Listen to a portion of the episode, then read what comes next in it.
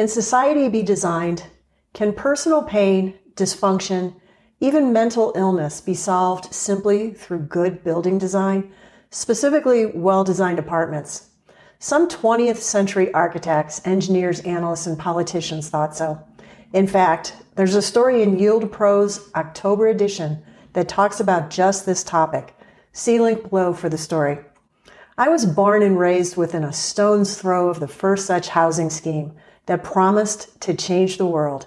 Well, at least the public housing world. Pruitt-Igoe made quite an impression on my life and my city in its brief 18 years before being razed to the ground in 1974. As these apartments were being developed under the post war New Deal, the government's promise was clear and definitive. The apartments of Pruitt-Igoe would be the first of many to solve poverty, crime, and housing in America's cities. Instead, the project became an indelible lesson on the dangerous, albeit unintended consequences of what happens when city planners remove personal liberty and choice from the equation. In the nearly five decades since Pruitt-Igoe, I am delighted to report that apartment design and strategy has come a long way. Today we find out just how far Todd Sears, EVP of Research, Policy, and Strategy with the Kittle Property Group in Indiana, has given a lot of thought to this topic. Going as far back as 1948, KPG has developed apartment communities in 18 states. Developing and managing both affordable and market rate properties, Todd takes a systematic approach to housing affordability and investments with social impact. This is going to be fun. Todd, welcome to the show. Thanks. Appreciate the opportunity and look forward to our discussion. Let's start with a bit about yourself and Kittle Property Group. What do we need to know? Well, my background is mostly around finance and investments, but my experience has touched on a variety of different topics. Um, I started my career in commercial real estate, working for a large bank in Chicago, and then uh, also in Chicago at a large accounting consulting firm. And then um, about uh, the mid 90s, I switched over and came back to Indiana, went to work for the Indiana Housing Finance Authority, um, working on affordable housing, and also the Indianapolis Neighborhood Housing Partnership, a local nonprofit. So my background's covered a combination of public, private, and nonprofit entities. Uh, about 16 years ago, I made the transition over to Kittle Property Group. And I've had various roles here, including finance, asset management, property management, design, and most recently leading a new function for research, uh, public policy and strategy.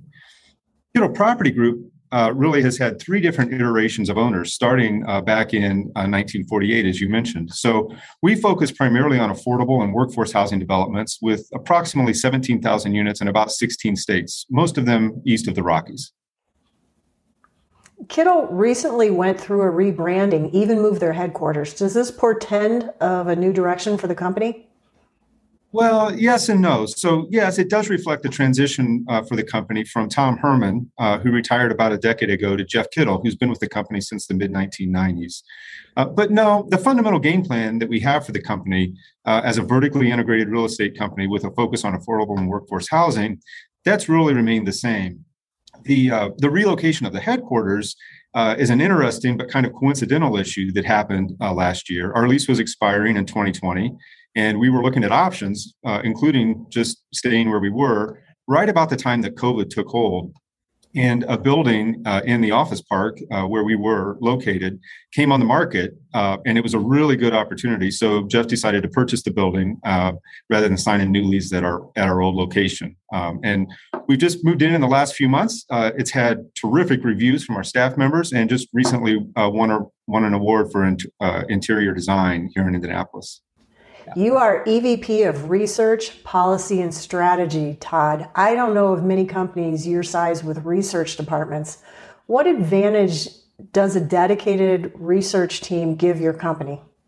Well, it's a very perceptive question about the size of the company. You know, if you look at companies who, that have 25,000 units or more, this type of role is really common. But at 15,000 units, uh, it's a little bit ahead of its time and, and, a little bit unusual.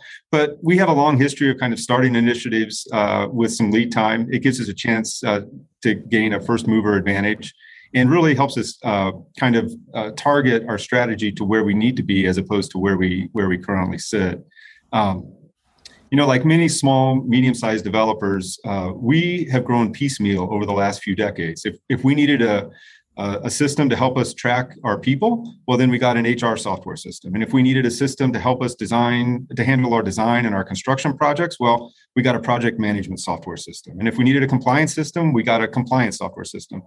All these different separate systems. Um, but if we want to get to the next level, to the next scale uh, of where we're headed, well, that requires a lot more integration and collaboration. And to do that, you got to have the systems and the people, not just me, um, that can work together uh, and talk to each other through multiple data sets, multiple software systems, so that we can become more efficient as we become larger. So it's uh, this position, this role really is a little bit early in our company's life cycle, but it's the step we needed to take in order to continue on the growth path that, that we've been on for the last couple of years.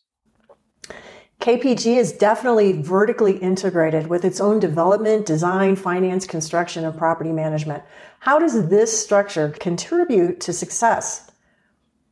Yeah, that's that's true. We have a really long history of uh, vertical integration across a wide variety of functions. Uh, it doesn't mean that vertical integration for us is an absolute or it's sacrosanct. Uh, we challenge vertical integration as a business model from time to time for all of our functions. But generally, what we find is it really provides the flexibility uh, and allows us to be adaptable and take advantage of new opportunities and changing circumstances as market conditions or the environment changes. I think the, the trick about vertical integration in real estate, maybe this is true in any business, but certainly real estate, is that it changes your emphasis from maximizing the margin on each transaction or each project to maximizing the flow or the speed of the work that you're doing. So conceptually, the fixed cost uh, of a vertical integration company is bigger and it requires uh, you to build momentum and kind of keep that train rolling down the tracks.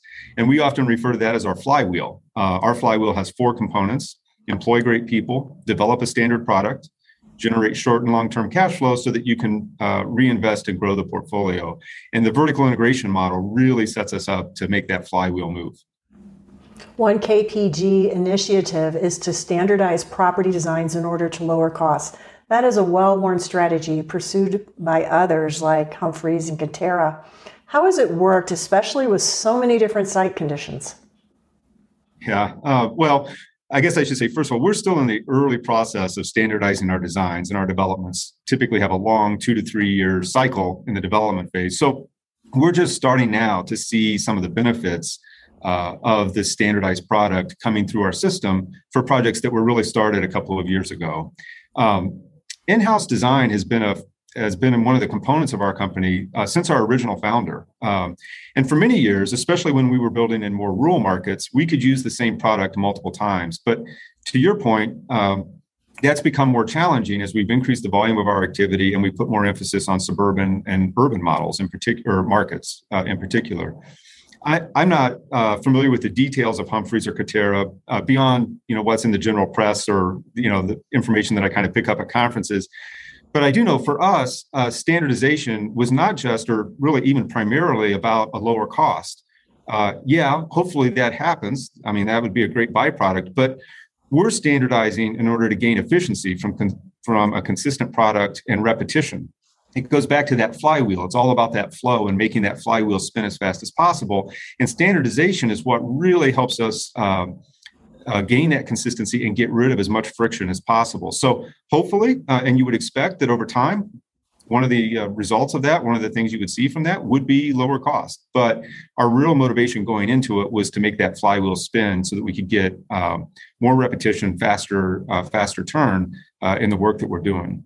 The, the other part of your question uh, had to do with site specific situations. Um, and these always come into play. And, and one of the things that I find as I talk to people about standardized product is everybody has a little bit different definition of what standardized means uh, at a different level of detail. So, for example, uh, I don't think we'll ever be able to standardize to the extent that we could pound the nail in the shingle in the home office and FedEx it to the site and expect somebody who's going to install it and make it work. That's just not, we're not at that level of detail. But we are looking to standardize around things like the building footprint, the standard unit mixes, the standard finishes and amenities, and the floor plans. Those are the kinds of things we can standardize and yet still adapt or adopt the model so that it works in each lo- in each location. KPG has moved up the ranks of affordable housing developers and owners. Why the focus on affordable? Yeah, KPG and its predecessors have a long history with affordable housing. I mean, currently we do a lot of tax exempt bond deals, but previously we did 9% tax credit deals. And before that, uh, we did a lot of rural housing before the tax credit program even came around. So it's always provided the company uh, with a balance of, of, three things that are really important uh, to any company uh, it, it, gives us some near term or short term fees that uh, come through our development and our construction activities. It gives us some longer term cash flow from operations, um, which, are, which is important. And it helps us build a portfolio of properties that can achieve economies of scale as we grow and expand into new markets. So we're not having to rebuild a team every time we you know, do the next deal in, in a market where we've been before. You're also active in workforce housing. What's the secret? To unsubsidized housing that's affordable to low income renters? Yeah, uh, hard work, lots of risk. Uh, I don't think we have any magic formula on this one. Uh, workforce housing is tough uh, for sure. Uh, it, it, does help. We have a great operating platform that we can start with, and having development, design, and construction systems. Uh, all of those cross over really well into workforce housing, and I think do give us some advantage on that front.